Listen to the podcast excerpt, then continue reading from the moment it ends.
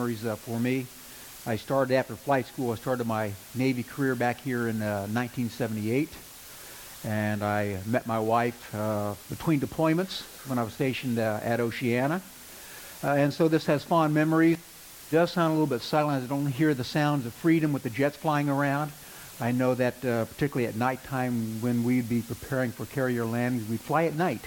I know that irritated a lot of people, but something that we had to do. If you would go ahead and turn in your Bible to Joshua 1, we'll be looking at verses 1 through 9 this morning. Joshua 1, verses 1 through 9. And hear the word of the Lord. He says, After the death of Moses, the servant of the Lord, the Lord said to Joshua, the son of Nun, Moses' assistant, Moses, my servant, is dead.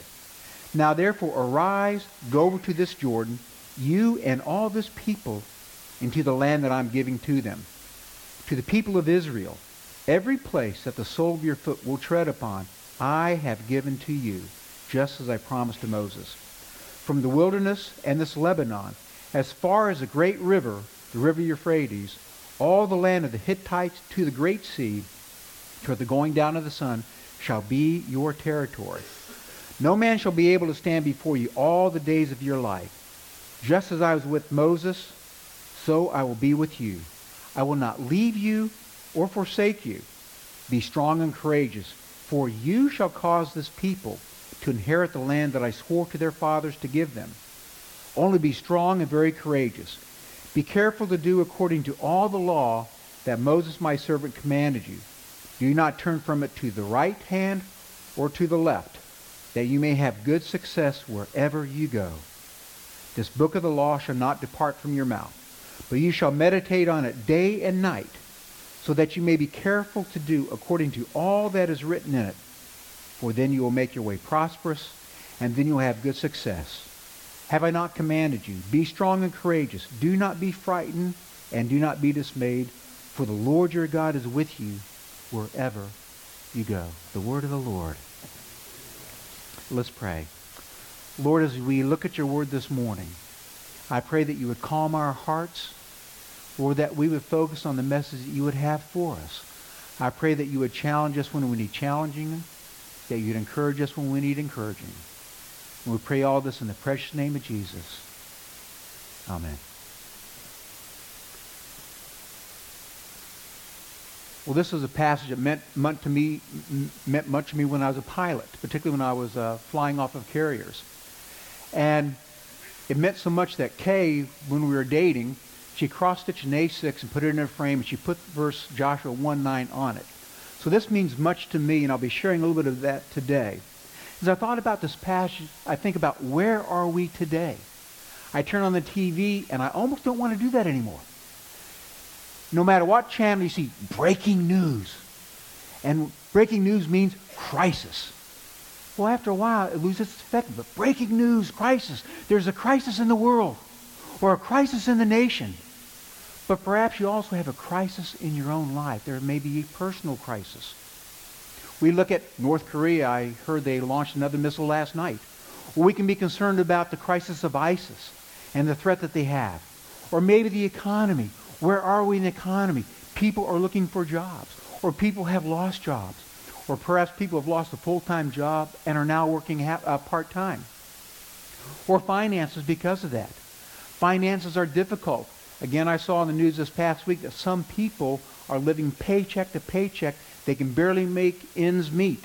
Or perhaps health. Many people don't have health care. Or if they do have health care, they can't afford it.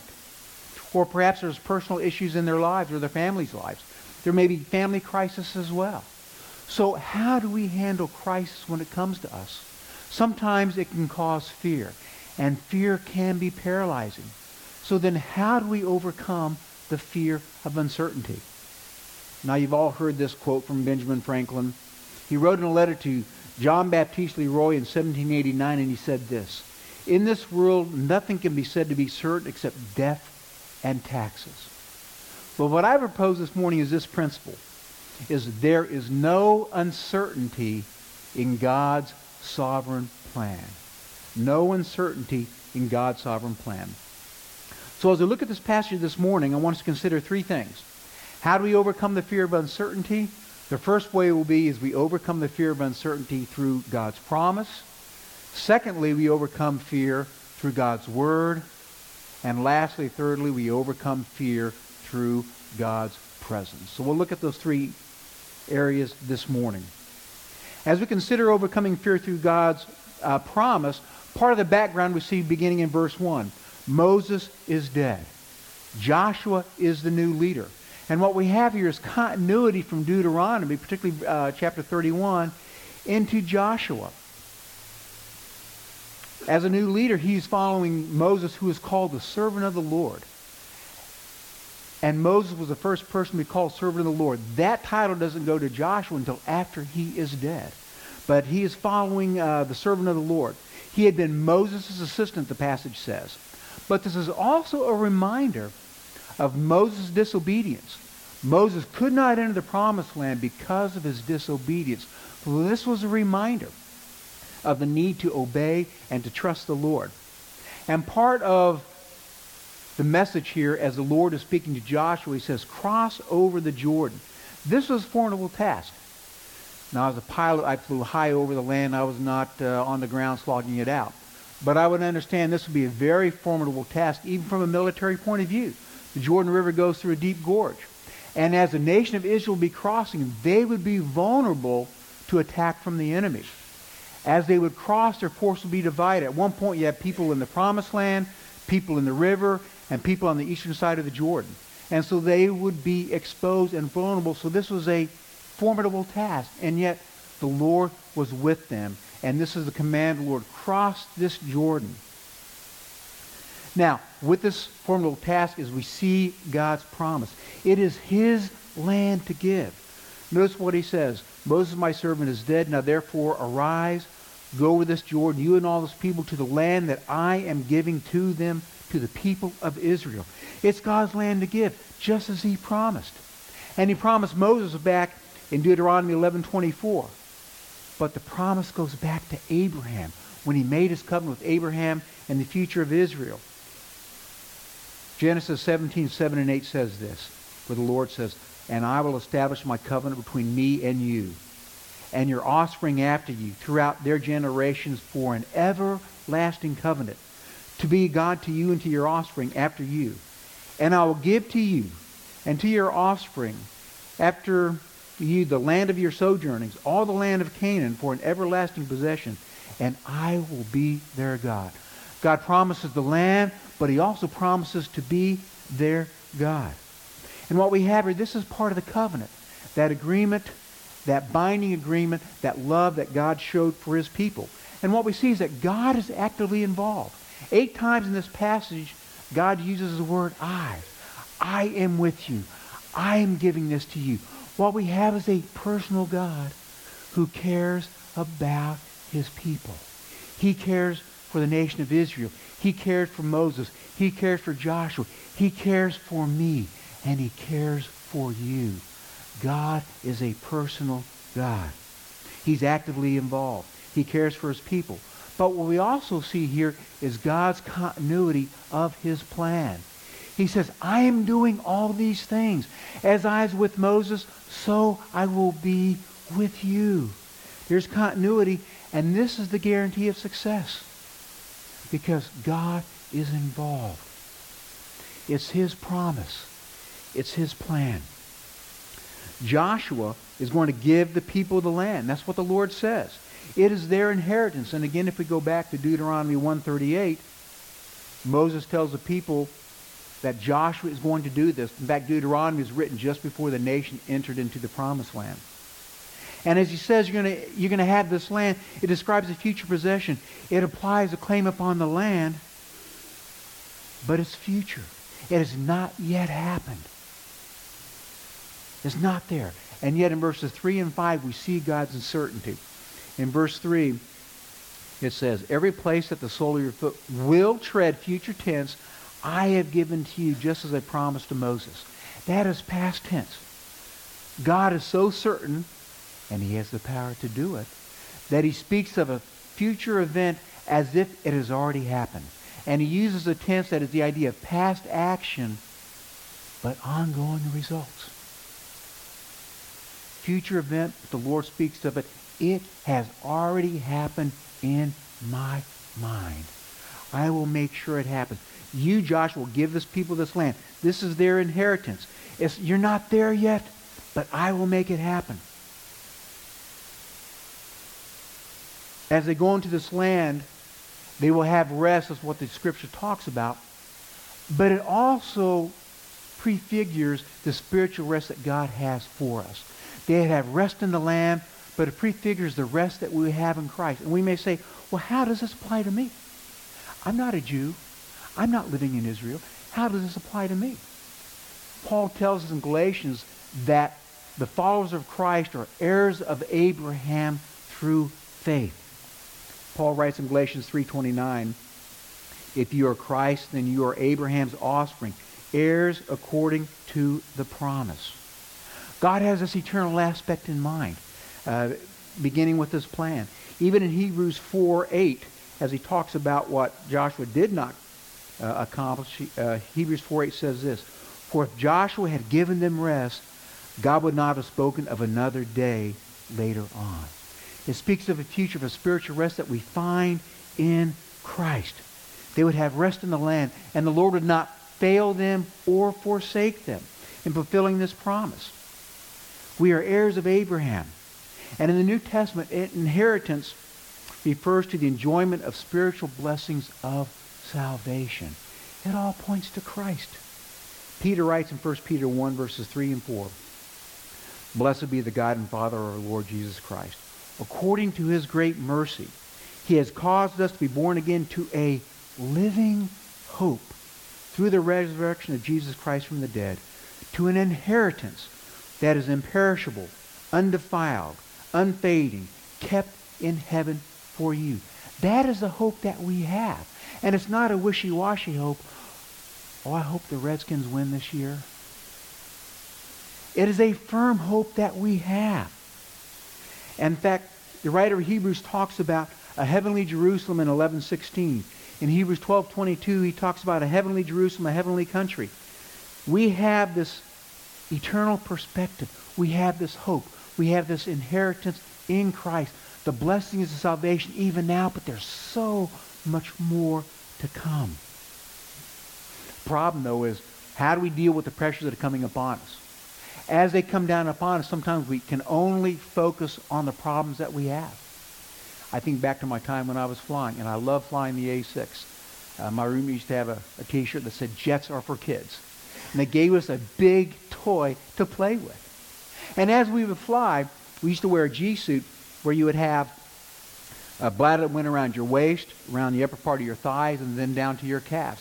And as you're pulling G's or forces of gravity, the more you pull, the blood want to flow from your head down to your legs. And so the G suit would inflate, trying to keep the blood up there so you, you would maintain consciousness. And as you're pulling G's, what would happen is as blood would start flowing down, your vision would start to decrease and you'd have tunnel vision. And all you can see is just in front of you. And if somebody pulls hard enough, then you black out. And so often as we are facing problems in life, all we can see is that problem in front of us. We don't see the big picture. And the Lord is telling Joshua, see the big picture. I have given you a promise. As you let go, you can start to see again. So we look through Scripture. We look through the Lord even as we go through difficult times. How can we be confident? Because of this. God is trustworthy. He will do what he has said. Now, I can make a promise. And of course, my wife and my daughter are here, and of course, my son's over in child care right now. And sometimes we as parents, as people, we don't always keep our promise. But in God, we have confidence that he will keep his promise.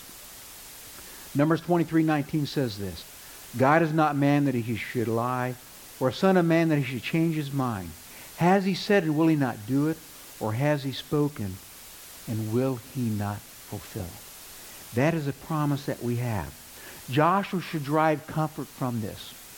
He needed to remember the promises of God. And yet so do we. Joshua needed to remember the mighty works of God as he took them out of Egypt, in the wilderness. We need to remind, we need to remember the promise of God in Scripture, but also what he has done in our own lives and in the lives of our family and in the lives of others. We look to the Lord for his promise. Do we have confidence in God's promise and his plan? Do we believe that he really cares about us? Do we understand and appreciate the inheritance through the promises of God that we have in Jesus Christ? So the first way we overcome the fear of uncertainty is through God's promise. The second way we overcome is through God's word. And we'll see this really in verses 7 and 8. First, we see through obedience of the word. And again, the scriptures that tell us, only be strong and very courageous, being careful to do according to all the law that Moses my servant commanded you. Do not turn from it from the right hand or the left, that you may have good success wherever you go. So as we overcome fear through God's word, the first part is through obedience. We have to do what the Lord says. And this is what is told to Joshua. He's to be careful to do all the law. We can't pick and choose what we want to keep. And I'm kind of amazed uh, with so many different social issues. We have some of the churches saying, well, God didn't really mean this. Whether it's marriage or whether it's gender or whether it's purity, it doesn't matter. Some are saying, well, that's not what God means. But the word says, do all that the Lord has commanded you. And this is after the command to be strong and courageous. How do we become strong and courageous? By spending time in God's word. Joshua is to be an example. He's not to deviate from the right, your right, your left, from the right or to the left. He's to stay on the path. And again, this is not just for the leader. Some people say, well, this is just for the leader. I don't have to do it. Deuteronomy 5, this is addressed to the entire nation of Israel, very similar. You shall be careful, therefore, as to do as the Lord your God has commanded you. You, that is the nation of Israel, shall not turn aside to the right hand or to the left. So there's success by observing the law. And this is the condition and general principle. We prosper as we obey God's law. But this is not works righteousness. That's not what earns our salvation. We show our love by our obedience. Christ tells us that in John 14, uh, 21. And so the implication is we can overcome fear when we know that we're in the will of God by being obedient. Our success should be dependent upon following the Lord and not what the world says. Because today, as even in the time of Isaiah, the world is calling what is good evil and what is evil good. So we don't seek to please the world, we seek to please the Lord. And that's through obedience. But also we talk about the Word is through the study of the Word. Part of that is through teaching others.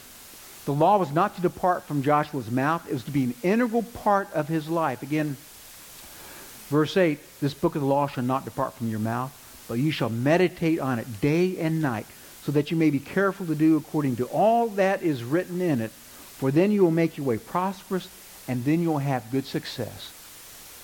Success through obedience, success through meditation and application of God's word. Joshua is a leader. He is to instruct the people. But that's not just for the leader. In Deuteronomy 6, uh, 6 and 7, the Lord says, Hear, O Israel, the Lord is one. He says, Teach your children all this word that I have commanded you, from the rising to the, uh, when you rise in the morning to when you go to bed. Teach your children. So important when we do that. Um, we have to study God's word if we're going to actually share God's word and if we're going to obey God's word. And that's why so oftentimes teachers and preachers, as they prepare for their lessons, they are blessed from spending time in God's Word.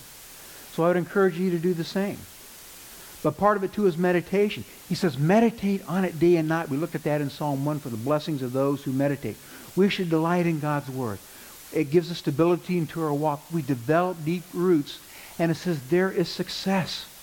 When we meditate, it involves moving God's Word from our head to our heart. In Psalm 119, the word meditate as a verb is used six times and as a noun it's used twice. And it has the idea of going over something in your mind over and over again. is pondering God's word and then applying it to our life. It's reflecting upon it. Someone said it's like a cow chewing the cud. Again and again and again. We reflect upon it. And then we do it. What does it do? It keeps us from sin. Again in Psalm 19, 9 and 11. How can a young man and young woman keep his way pure by guarding according to thy word? I have laid up thy word in my heart that I might not sin against thee. Psalm 37, 31. The law of his God is in his heart. His steps do not slip. So we have to know God's law in order to keep it. But are we spending time in God's word? Are we committed to his word?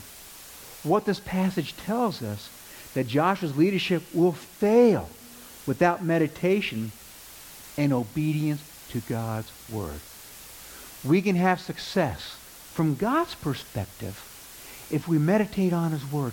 We ponder it. It affects our lives. It changes our heart. Because brothers and sisters, we cannot please God unless our hearts are changed. And one of the ways that the Lord does that is through his word, having an impact upon us. As we talk about overcoming fear through God's word, I also want to talk about the fact that through God's word, we can have a personal relationship with God's word. It's not just words. Scripture tells us, John tells in John uh, 1 1 and John 1 14, that Jesus is the Word. He is God. He is the Lord. In the beginning was the Word, and the Word is with God, and the Word was God. And the Word became flesh and dwelt among us. We have seen His glory. Glory is of the only Son from the Father, full of grace and truth. And Christ is the focal point of the Bible. Pastor Carlos, as he was preaching in Luke, pointed out at the end of the, the book, Luke 24, 44, where Jesus said to them, These are my words that I spoke to you while I was still with you, that everything written about me in the law of Moses and the prophets and the Psalms must be fulfilled. Scripture points to Christ. The Old Testament, and those are the scriptures that Jesus was referring to, point to Christ. And we can have that personal relationship with Christ. There is a difference between what I call churchianity and Christianity. Churchianity is going to church and going through the motions. And I know I was there when I was in high school. I thought I was saved because I went to church. That is different from Christianity, which is a vibrant, living relationship with the Lord Jesus Christ. And that's what we see here. Is we can have that personal relationship with the Word. We can have fellowship with the Word. Again, Paul in Corinthians uh, 1 9 says this God is faithful, by whom you were called into the fellowship of his Son, Jesus Christ our Lord. We can have fellowship with the Creator. We can have fellowship with God. And we are to obey this word. And we do it out of love. And as we have that relationship can get us through very difficult times. I know I'm dating myself, but about 39 years ago I went through SERE School. Survival, Evasion, Resistance, and Escape. A prisoner of war training for those of us who were flying off carriers. West Coast was based upon the Vietnam model. East Coast was kind of on the Russian model. And I don't remember where I heard, but one of the stories talked about prisoners of war in Hanoi, again back in 78. Uh, Vietnam was still very fresh in people's minds. And they talked about those who were tortured, who were beaten. And oftentimes, they survived because of things they were taught as a child, which is why it's important to teach our kids as a child. And the Lord would bring back to them things they learned in Sunday school. And as they were beaten and thrown back into their cells, oftentimes the other prisoners would tap out Scripture to them.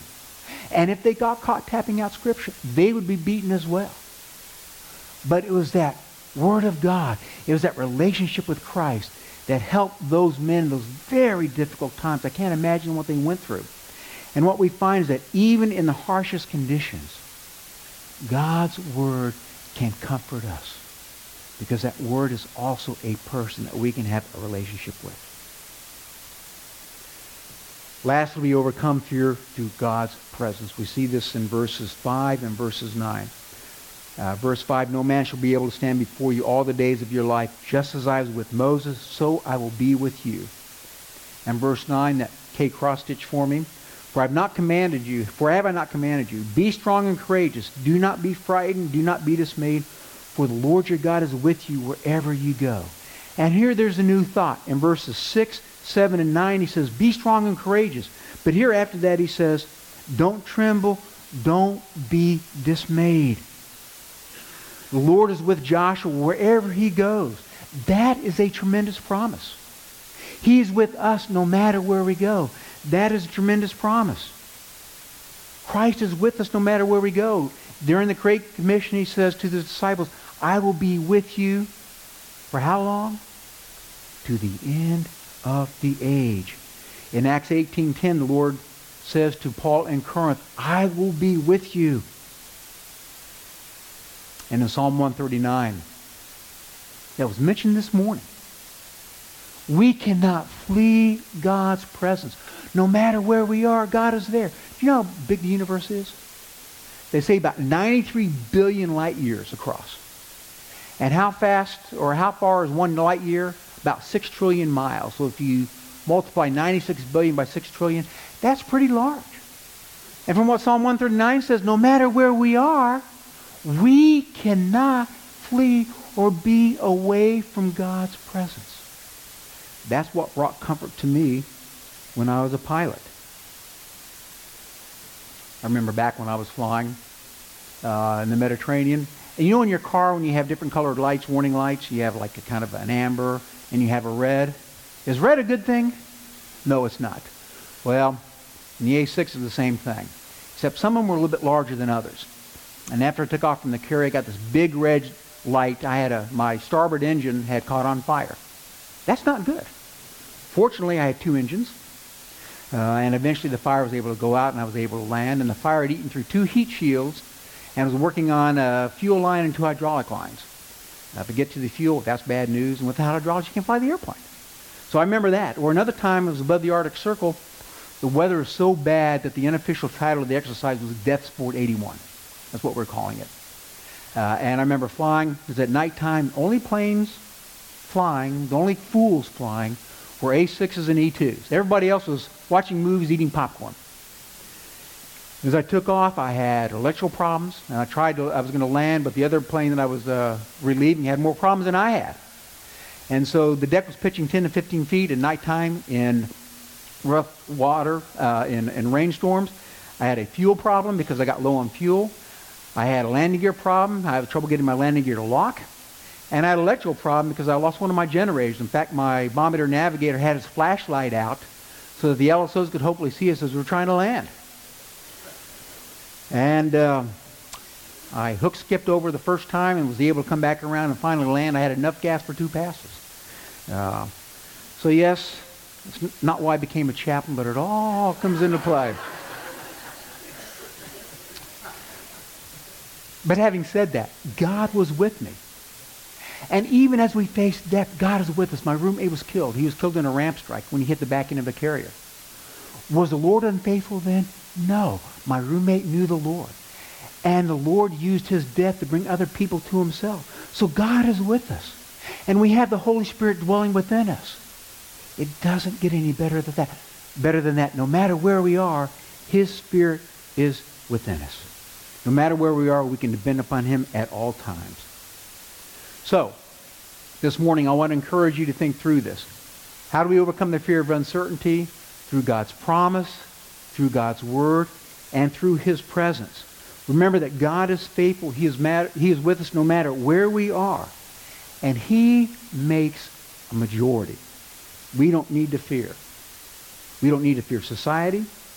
We just need to remember and cling to the Lord. Let's pray. Lord, we thank you for your word this morning. We thank you for the example that we find with Joshua as the nation of Israel prepared to enter the promised land. We thank you for the inheritance we have in Jesus Christ. Encourage us, I pray. May we cling to your promises. May we cling to your word. And may we cling to your presence. And we pray all this in the precious name of Jesus. Amen.